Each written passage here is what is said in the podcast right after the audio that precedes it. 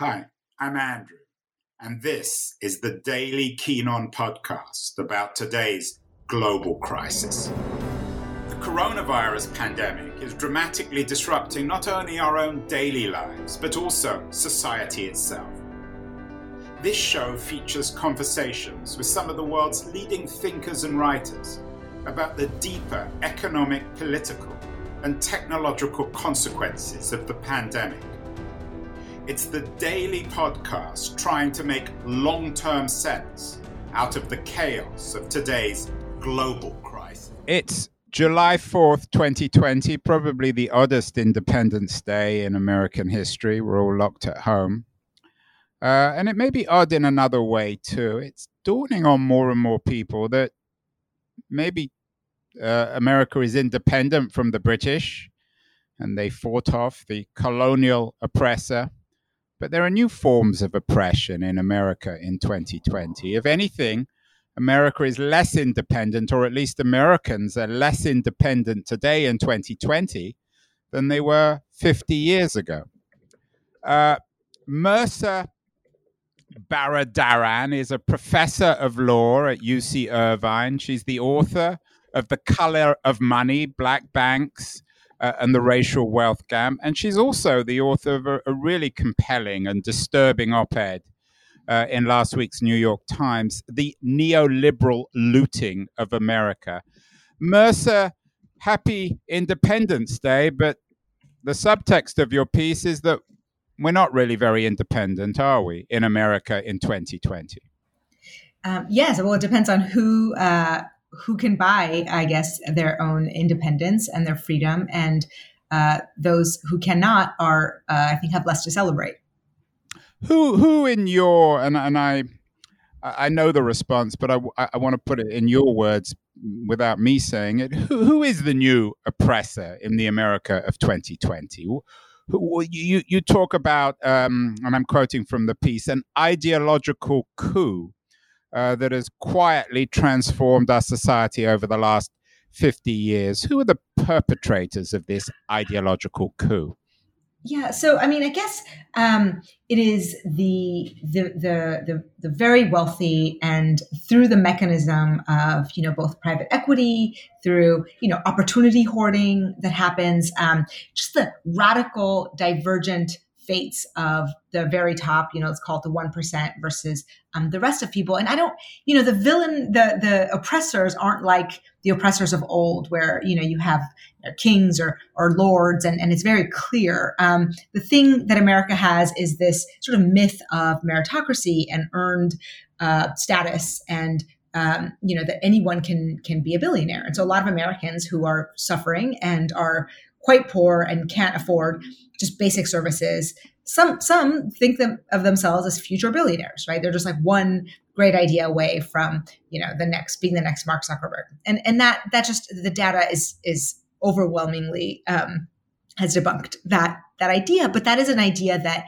was sold by a certain ideology. Uh, call it neoliberalism, you know, free market fundamentalism. It's the Reagan Thatcher, but before that, you know, uh, Greenspan, Milton Friedman, Hayek. Uh, this idea that the market knows best and it rewards those who bring their goods to market and and that the, the best you know wins and and that is not true because the you know uh, the wealthy end up creating monopolies and shutting down competition and buying out you know all the other firms and making it really difficult to actually even pass legislation because of the the money spent on on lobbying and and on just you know it, all of the uh, political um, obstacles that that wealthy uh, the wealthy put you know in in terms of uh, democracy right so the destruction of the meritocracy that you talk about seems to be um, being triggered in symbolic terms, at least more than anything else, by what you call private equity firms. What is a private equity firm? Uh, Mehrsa, our audience is, is more bookish than, than economic. So perhaps you might explain what these things are in, in everyday language rather than in the language of, uh, of business. Sure. Um, you know, I use private equity as a an example of, of what's gone awry. Um, I think there are other problems beyond private equity, but what private equity shows is, you know, private equity is basically, you know, you can go to the capital market and buy a share in a company, so stocks and things like that. Those are public markets, and those of us who, you know, engage in, you know, a 401k or have a pension or something, you're kind of broadly invested in. Uh, companies. And with those companies, uh, it's, it's it basically you know what you're getting. You're getting a share, you know, and you have some shareholder representative that buys up a share of that company, and that, that's basically how it used to be that you would, you know, uh, invest uh, if you had money. Even if you had a little bit of money, you would have, you know, some access to that.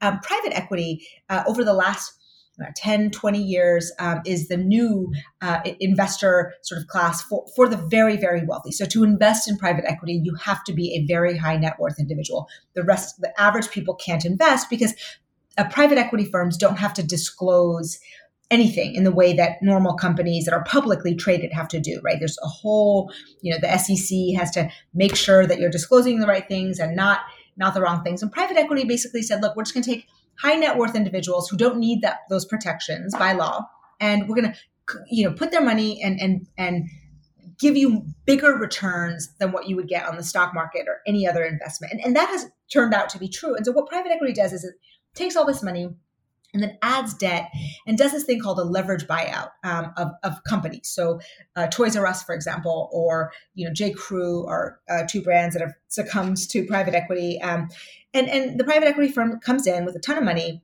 and then they they buy up that company in a in sort of a hostile it's not a friendly uh, buyout. And they squeeze that company for as much profits as they can. So they cut jobs they you know close stores um, and then they add leverage. So they add debt. They they create a situation where that company has to um, uh, sort of they, they, they, sort of move uh, up the market pressure on that company so that they'll be forced to reduce all inefficiencies right? Which is basically labor and pension holders get cut out and any sort of benefits for employees um, you know you had maybe permanent employees and now you have temporary. And so and and increasingly private equity has just become this massive market. So in 2019 they had their biggest year to date with you know, 900 billion new investors.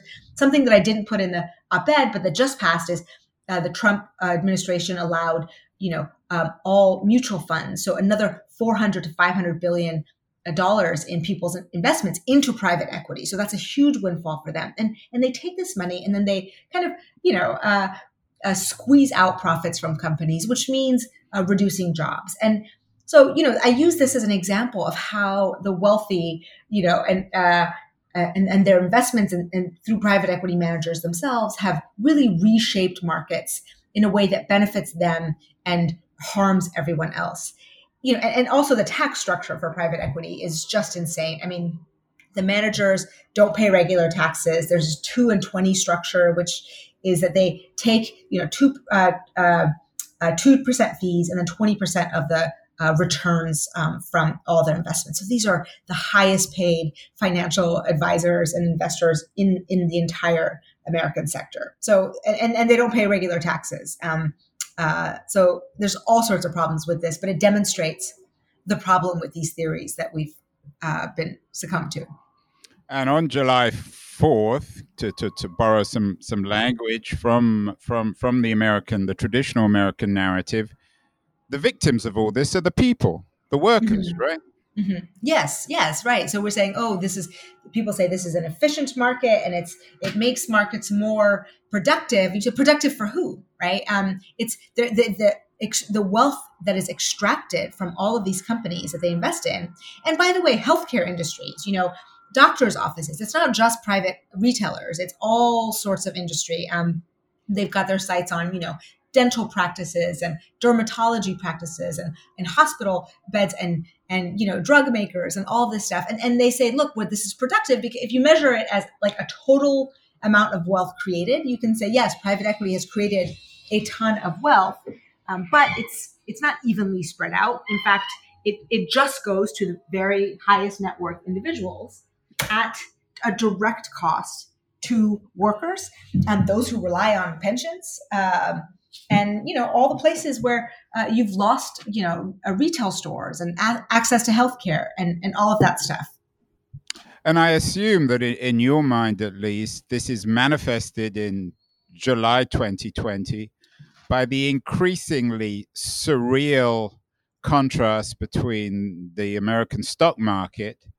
And the economic circumstance of most working or unemployed Americans.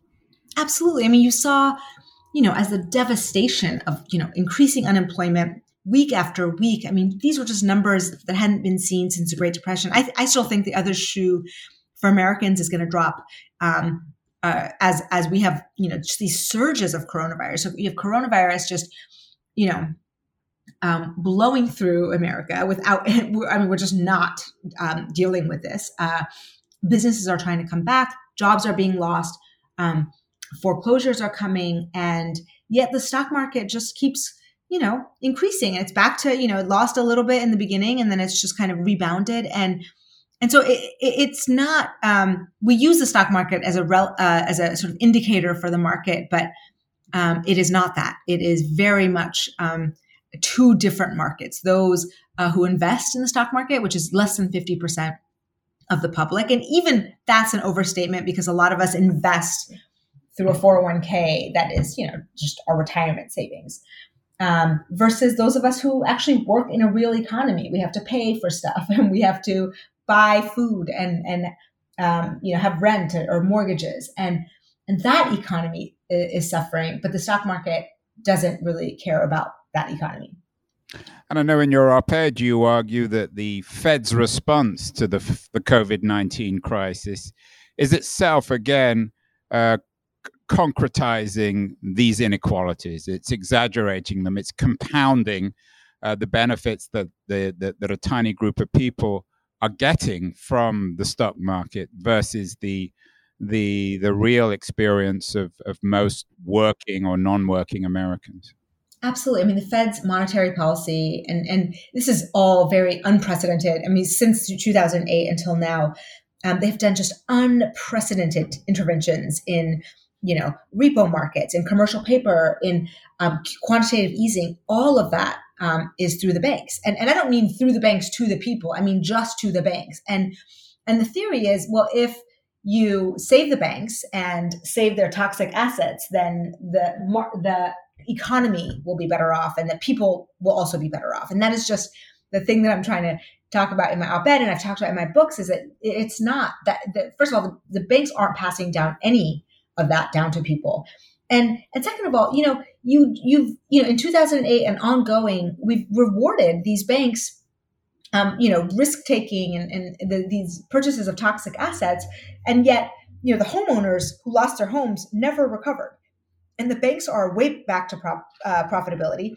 And in you know the one weekend where you know the coronavirus um, uh, crisis looked to be kind of you know causing some ripples in in bank balance sheets the fed came in with just you know massive amounts trillions of dollars this this time in 2020 of monetary policy to just save these banks and smooth out that ride um, and so you know they've, they've chosen again and again to protect the banks um, as opposed to trying to save you know homeowners and actual sort of people on the ground some people see our crisis of 2020 as a kind of trinity uh, parallel crises the, the medical crisis of COVID 19, the Black Lives Matter crisis, and the economic crisis. But you're suggesting that they're all bound up together, aren't you? Yes. And, and the crisis, the, the Black and white racial wealth gap. I mean, I wrote my book, The Color of Money, you know, several years ago. It was a 10 year long project. This is not a crisis that is new.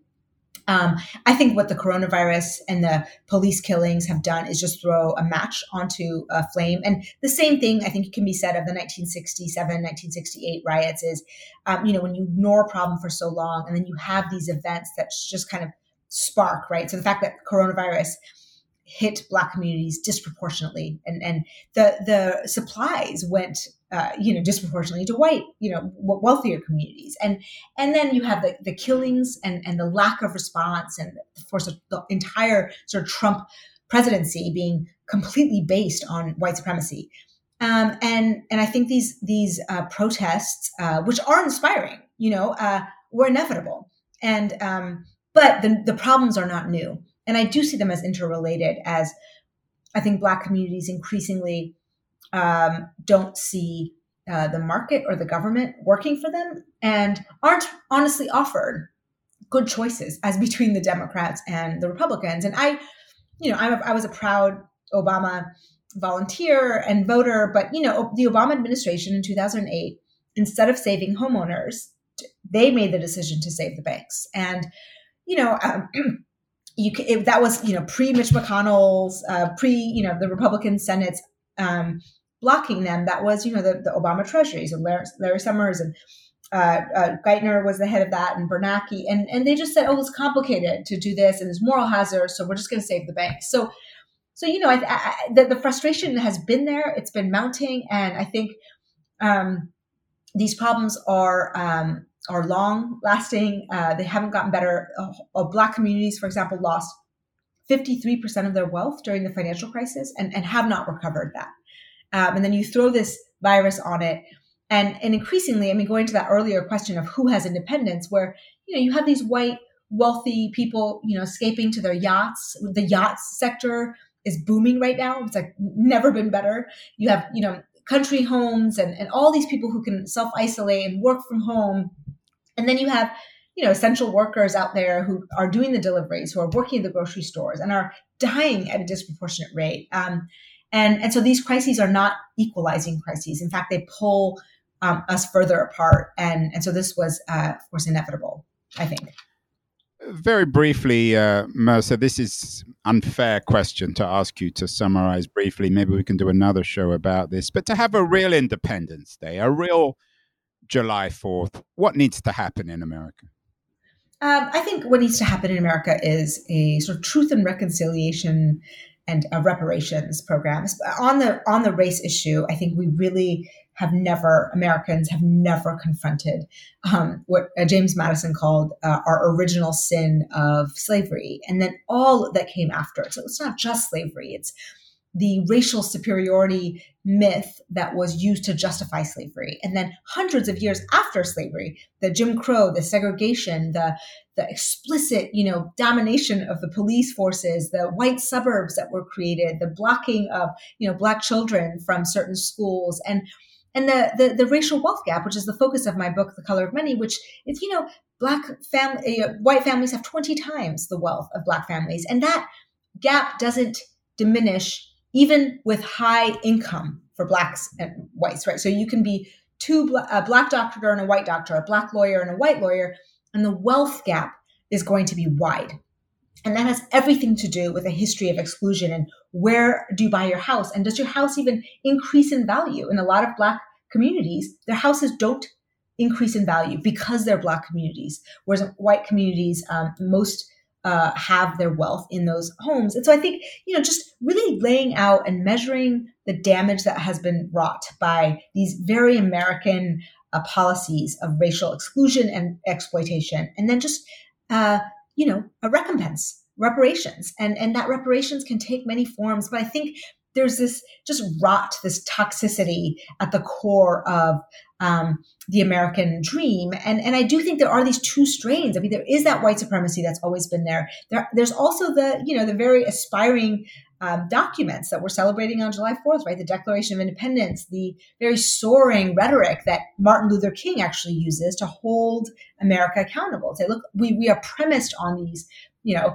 self-evident truths. And yet they've never been uh, made real for a whole portion of Americans, right? Um, and you know, there's a great Frederick Douglass did a July 4th um, speech, you know, back during emancipation. So this is not July 4th for us. This is not our July 4th, right? Um, and and you know, uh, Langston Hughes has, you know, America never was America for me, and and then of course Martin Luther King. So uh, Black Americans, this is not again new, but there's this history of Black Americans saying you have your your myths and your American dream and your July 4th, and it has never been true for us. And so I think making that true would heal a lot of the wounds in American society. And then, you know, not using those myths to justify why certain people are wealthy and others are poor um, as, you know, something about personal decision making or personal responsibility or the lack thereof, uh, which is not true. We don't have uh, a meritocracy. We're basically closer to you know feudalism than than capitalism. Um, so you know, I, I think kind of confronting those would go a long way. And very briefly, uh, g- finally, getting getting back to your your your ne- uh, your piece, the neoliberal looting of America in the New York Times. Do we just need to make private equity illegal? Do we need to fundamentally restructure American capitalism?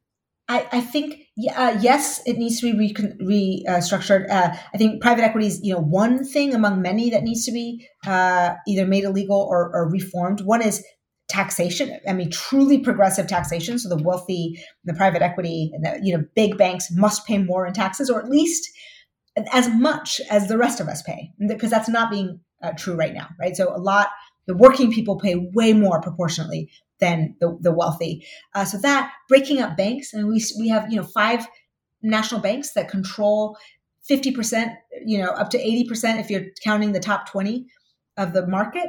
That's that's not capitalism. That's a monopoly. So so really breaking down those forces of monopoly. I mean, Google, Facebook, Amazon. We we have these emerging monopolies in tech and in retail that are a threat currently and will become more so as they continue to accumulate power. And then I think getting money out of politics. I mean, that's uh, structurally necessary. And I don't know what that takes, you know, and, you know, uh, other voting uh, issues that we have, like the electoral college, like we have a slaveholders constitution and reforms were purposefully blocked. Uh, uh, votes were, um, you know, uh, allocated in the way that the slaveholders needed to do so. So all of those things, I think, go into it. Finally, um, Mehrsa, uh, this is a very odd July 4th. We can't go out, no fireworks, everyone's stuck at home. Probably uh, one way of, of spending July 4th is, is reading a book, particularly for our LitHub community. What would you suggest reading on July 4th, symbolically perhaps? Um, I would say uh, um, a couple books that I keep going back to. Um, uh, is uh, James Baldwin's um, The Fire Next Time is a book I've read maybe uh, 25 times. And I uh, just went back to it recently. And it's just amazing to me how um, spot on uh, Baldwin was on so many of these issues uh, back then. And he's just this brilliant writer and thinker. And so I've been rereading that lately. And then another book that I think um, has helped me kind of conceive of race and racism in America is um, The History of White People by Nell Painter.